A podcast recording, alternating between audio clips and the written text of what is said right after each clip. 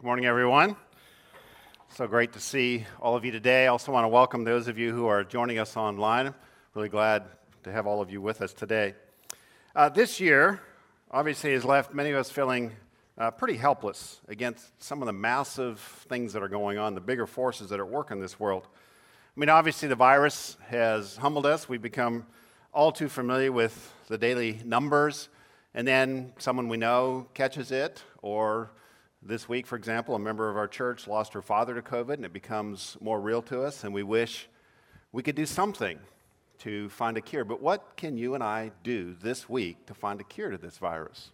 Really, not much. And of course, we've felt helpless about how to think about, maybe even respond to the demands for justice that have reverberated um, this year. I mean, how, what can you and I do personally to solve a problem as big as racism? And then we hear of the economic toll, of course, uh, that this year is represented by the virus millions of jobs lost, trillions of dollars gone. And there's this strong sense that we have that, you know, whatever we do, I mean, there's some stuff we can do, but whatever we do isn't really going to make much of a difference in the face of problems that are this big. Now, whenever we feel helpless, we tend to respond in one of two ways either apathy or anger. Those are kind of the two common tracks we run on if we feel helpless. I mean, it's hard to care about something that you really can't do anything about for very long. And so we get apathetic eventually about the problems of this world. And we turn a deaf ear to the people who are suffering because of these problems. But apathy, of course, feels pretty weak. And that's why many respond to the feeling of helplessness on the other side, and that is with anger. Now, to be honest, anger doesn't do anything more than apathy does. It just feels more powerful to be upset and to be mad about something.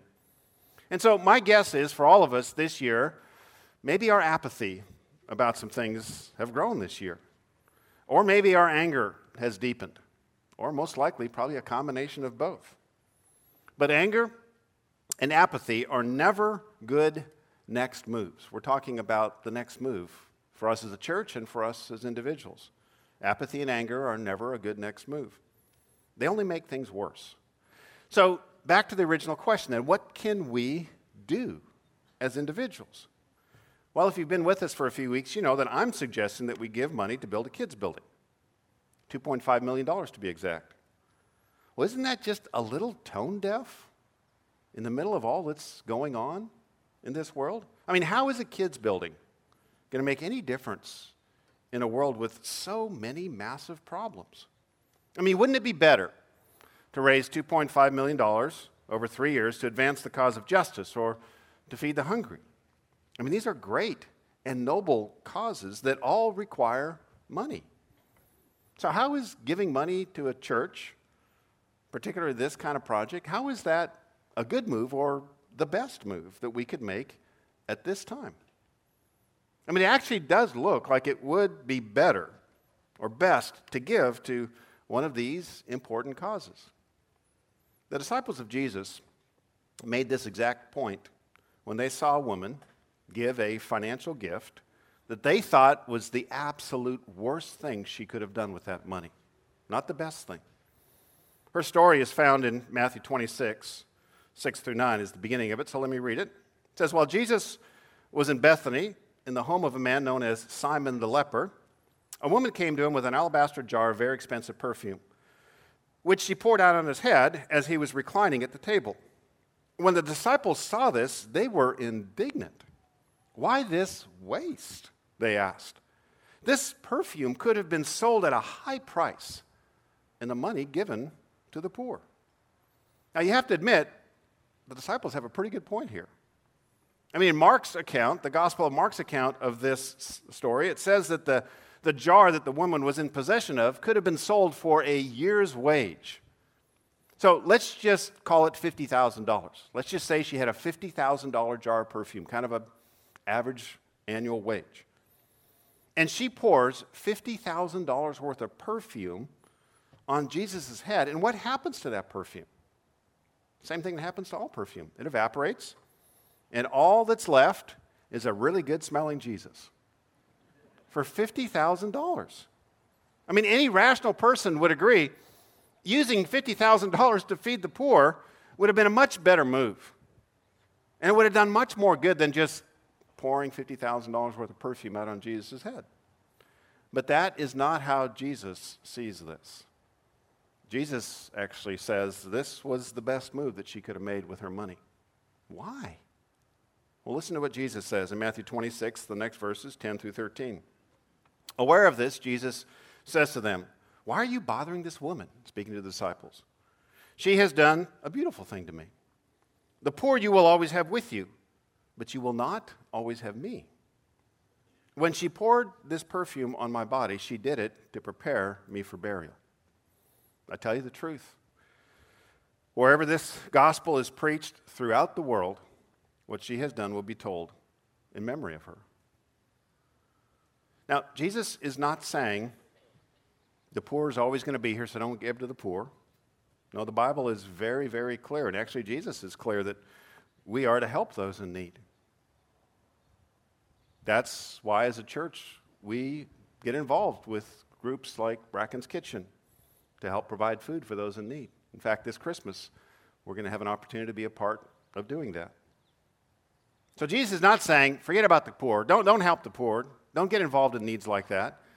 No, what Jesus is saying is that there is an opportunity in this moment to give to something bigger and deeper than just human need. This woman saw this unique opportunity and she gave to that. So Jesus is really saying two things in his response to this extravagant gift. The first thing he's saying is it is best to give to the cure. It's best to give to the cure, not just the need, to give to the cure. Now, the need that is being referred to here, of course, is hunger. I mean, it is good and important to give to a real need like hunger. But the challenge with hunger, like any human need on the surface, is it is a recurring need. You can fill a stomach one day, and the next day it needs to be filled again, and then every day after that. The deeper need behind hunger is poverty. So it would be better, of course, everyone would agree, to spend your money on getting people out of poverty so they can feed themselves. In doing so, you've cured the problem that causes the need of hunger. But Jesus says poverty isn't even the deepest problem. That's what he means when he says, the poor you're always going to have with you. What he's saying is, there will never be a solution at any place, at any time in this world, to solve poverty. It's a problem you can't solve. Why? Because of the human heart. Inside the human heart, there are things like greed and, and fear in all of our hearts. So, for example, in fear, that's why we tend to be most concerned about preparing for our future and feeding ourselves, because we don't know about the future and we're afraid. And in greed, we are always going to be more concerned about getting than we are about giving. Our first impulse is going to be getting, not giving. And the result then will always be the haves and the have nots, or the have mores and the have lesses. Now, fear and greed is not something that we teach our children growing up. It just bubbles up naturally inside their hearts and in all of our hearts. And if you want to see this in action, just put a bunch of toys or a bunch of food in the middle of a group of two year olds and watch what happens. They do not carefully divide it equally. That never happens. They grab as much as they can and they fight for more. Why? These sweet little two year olds, why? It's because sin has tainted them just as it's tainted us. Sin is the result of our separation from God, the break in our relationship with God. And sin, that, that break causing sin, that's why we're fearful. That's why we're greedy. I mean, at a distance from God, we have a real reason to be afraid. And we have a reason that makes sense to us to get as much as we can for ourselves. And without God, it's easy to lose hope in this ongoing struggle of the limited resources and the massive need. And so, a lot of people, for some good reasons and for some bad reasons, they just lose hope. They give up, they stop putting in the work. Some because of laziness, some because of depression, other kinds of things, but they just get tired of the fight. And that adds to even deeper poverty. So, behind hunger is poverty. Behind poverty is sin. Behind sin is the break in our relationship with God. So, if you want to get at hunger, you need to get at the root cause, which is sin and our break with God. But how do you treat sin? You apply Jesus to a life. This is what this woman was seeing. She saw Jesus as the only answer to the deep problem. This is why the woman did what she did. She recognized who Jesus was, recognized that he was the only one who could forgive sin and reconnect us back to God and begin to treat our sin, our fear, our greed, our laziness, all the things that cause the problems in this world. And that's why she gave. You see, the problems of this world, like poverty and injustice and racism and on and on, they are unsolvable by the solutions of this world. That doesn't mean we shouldn't try to do better. We just need to understand this is what Jesus is saying is you will not solve this problem. The problem is deeper than what you have the power to solve. That's because human solutions are always tainted by human sin. So you can, for example, print end racism on your jersey, but you can't, in fact, end racism until you come up with an answer for the arrogant human heart that likes to look down on others who are different. That is the human condition. And you and I don't have the power to reach inside a heart and change that arrogance that rises and bubbles up naturally in every human heart. This is why there are not enough nonprofits and money in this world to solve the problems of this world. Again, that doesn't mean that we shouldn't give to these kinds of needs because they are real needs and there's real suffering. But we need to realize that they are band aid solutions to a cancer problem. The cancer is our separation from God that metastasizes into sin in the human heart. The only solution to that cancer is the gospel of Jesus Christ. The only solution is the gospel of Jesus Christ. Can you imagine being that woman that day? I mean, only a handful of people were on scene for that, not just once in a lifetime opportunity, but that once in all of history opportunity to give this gift to Jesus. I mean, she was one of only a few people who would walk the earth at that place and in that time and even had the chance to personally give Jesus a gift.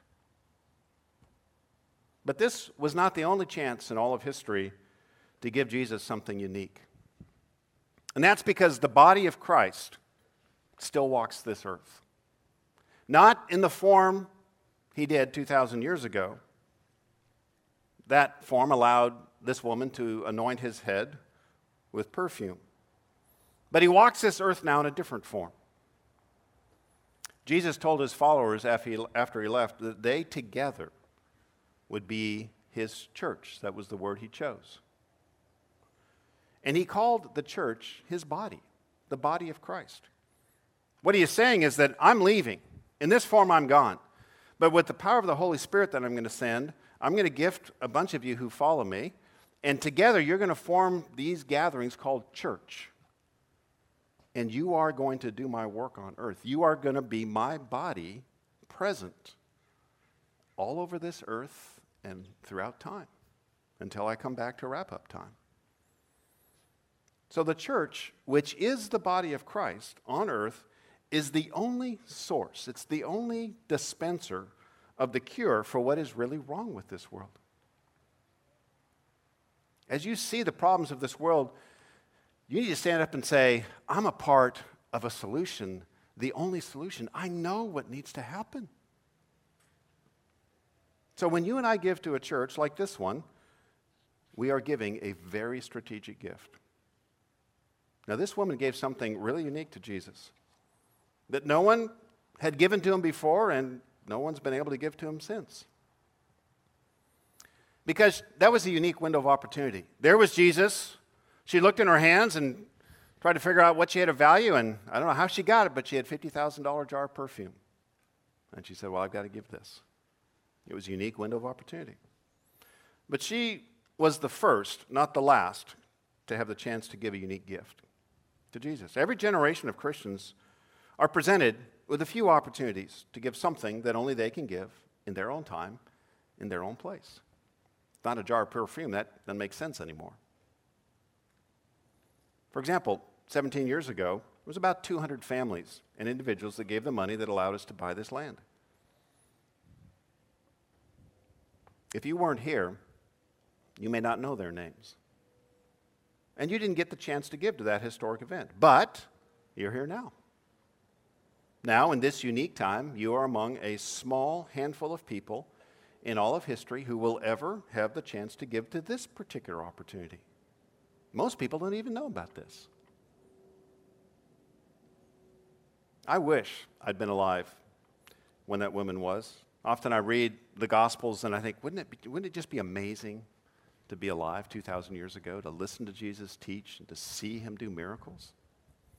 I wish I was alive when that woman was. So that I could have the opportunity to give to Jesus something like what she did. But I, I wasn't, and you aren't. And she's not alive now. She can't give to this. She doesn't have this extraordinary chance to give to Jesus in the way that we do right now. We get to advance the one cure that this world needs. The second thing that Jesus is saying in his response to his disciples is it is best to give to what endures, to what really lasts. So, this is what Jesus said in response to her gift. I tell you the truth, whenever this gospel is preached throughout the world, what she has done will also be told in memory of her. Now, it sounds like Jesus is talking like what he's going to do is going to end up going all the way around the world because he says this story is going to be told all the way around the world. And it sounds like it's going to last a really, really long time, what Jesus is starting. Because he's saying this is going to be told in memory of her. So, sometime long after her death, this story is still going to be told. Now, we read a sentence like that, and it makes complete sense to us at a distance from 2,000 years of history because what Jesus is talking about is exactly what happened. The gospel has gone all the way around the world. I mean, it's been going on for 2,000 years now since Jesus. But you have to understand at that time, no one would have predicted that Jesus would end up becoming the single most influential person in the history of the world. And that we would mark the years of our calendars as occurring either before or after his birth. No one could even have imagined that. So, what Jesus was referring to is out of all that she could have done with that jar of perfume, she gave it to something that was going to last for thousands of years, go all the way around the world.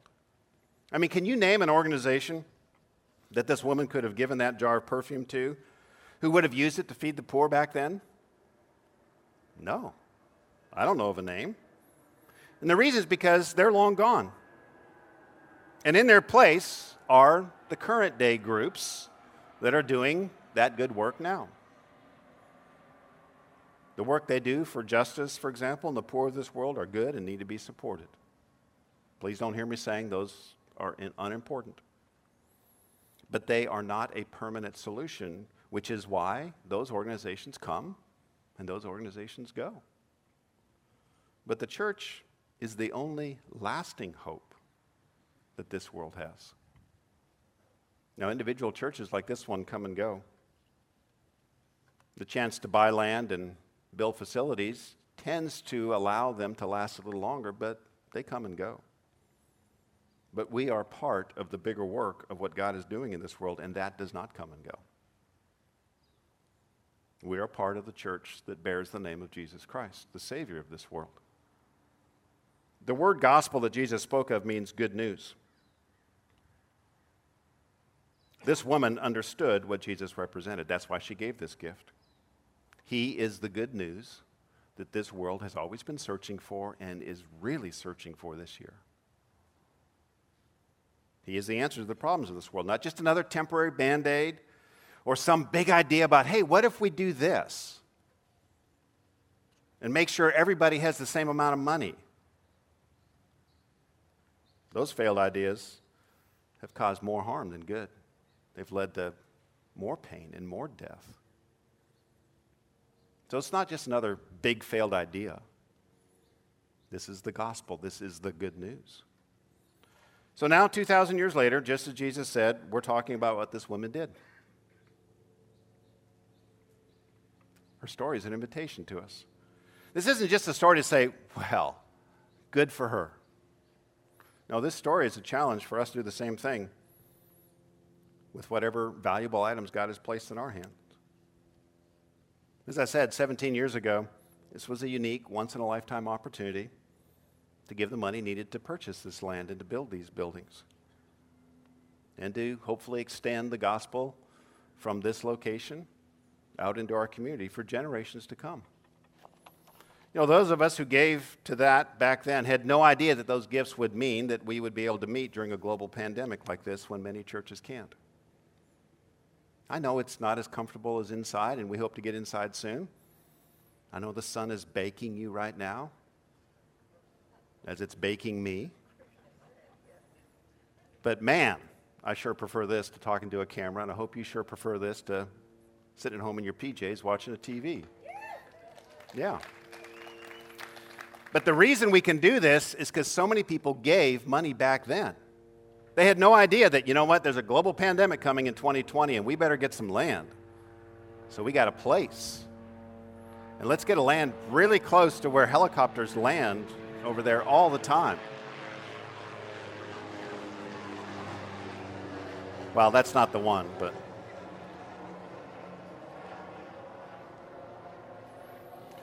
So now we get to build a kids' building. And I'm pretty sure this will be the last time in my life that I'll be able to give money to build a place in which the next generation can learn about Jesus and be trained to extend the gospel long after I'm dead and gone. So, my understanding is this isn't just a good move, this is the best move of all, especially this year. So, next week, many of you will be adding your name and your gift to the long line of people who have followed in this woman's footsteps. Out of your love for Jesus Christ, many of you, like her, will give extravagantly to him. And I'm sure that it probably wasn't long ago that you had other plans for the money that you'll be giving. Much like I imagine this woman probably had other plans for that expensive jar of perfume. But then the chance to do something extravagant for Jesus surfaced. And like her, you've decided you just need to give to it. And you have to understand that gift, no matter how large it is, is no small thing in the eyes of God. It's the best move you could make. So, next Sunday is Commitment Sunday for this next move that God is leading us to take as a church. And on your seats, you probably noticed there's an envelope with a commitment card on there. So we wanted to give you this in advance for a week so you kind of know exactly how we're going to ask you to let us know what God's leading you to do. So go ahead and, if you will, take out that card. Just want to just walk through it briefly. So the envelope looks like this. Inside the card, two sides. I'm going to look at the back side, which has got the name and address. So it should be pretty obvious what to do, but let me just walk through it. Fill out the left side of that card with your contact information. And on the right, let us know if you are giving an initial gift by the end of this year, and then your commitment to give to this over the next three years, whatever that is. And then in the box on the bottom, as it says, put down your total. Add those two numbers, put down your total. We're going to we have a pretty fun way planned next week of being able to give these personally, but this is kind of heads up so you can take the time this week to think and pray about this. Now, if you'd prefer to fill out a digital version, uh, you can do that. If you're watching online, you can access that and fill that out. Uh, you just text uh, the words next move, so jam them all together in one word, next move, to, you know the number, 474747 if you want a digital version uh, to fill out. So, finish praying about this this week. We're only taking, it's only about four weeks to do this. It's enough time for us to focus, pray, consider, and then decide. So, we've got one week left. to wrap up your prayer, your conversation, your thoughts on this, and then fill this card out, bring it with you next week.